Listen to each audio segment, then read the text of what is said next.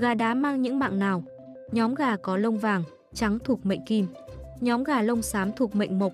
Nhóm gà lông đen, ô, xanh nằm trong mệnh thủy. Nhóm gà lông đỏ chính là mệnh hỏa.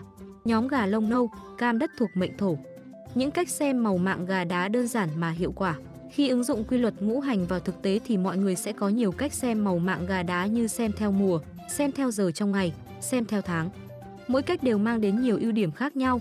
Một khi đã nắm bắt được thì bạn có thể áp dụng cho chiến kê của mình khung giờ hoàn hảo nhất để sẵn sàng chiến đấu.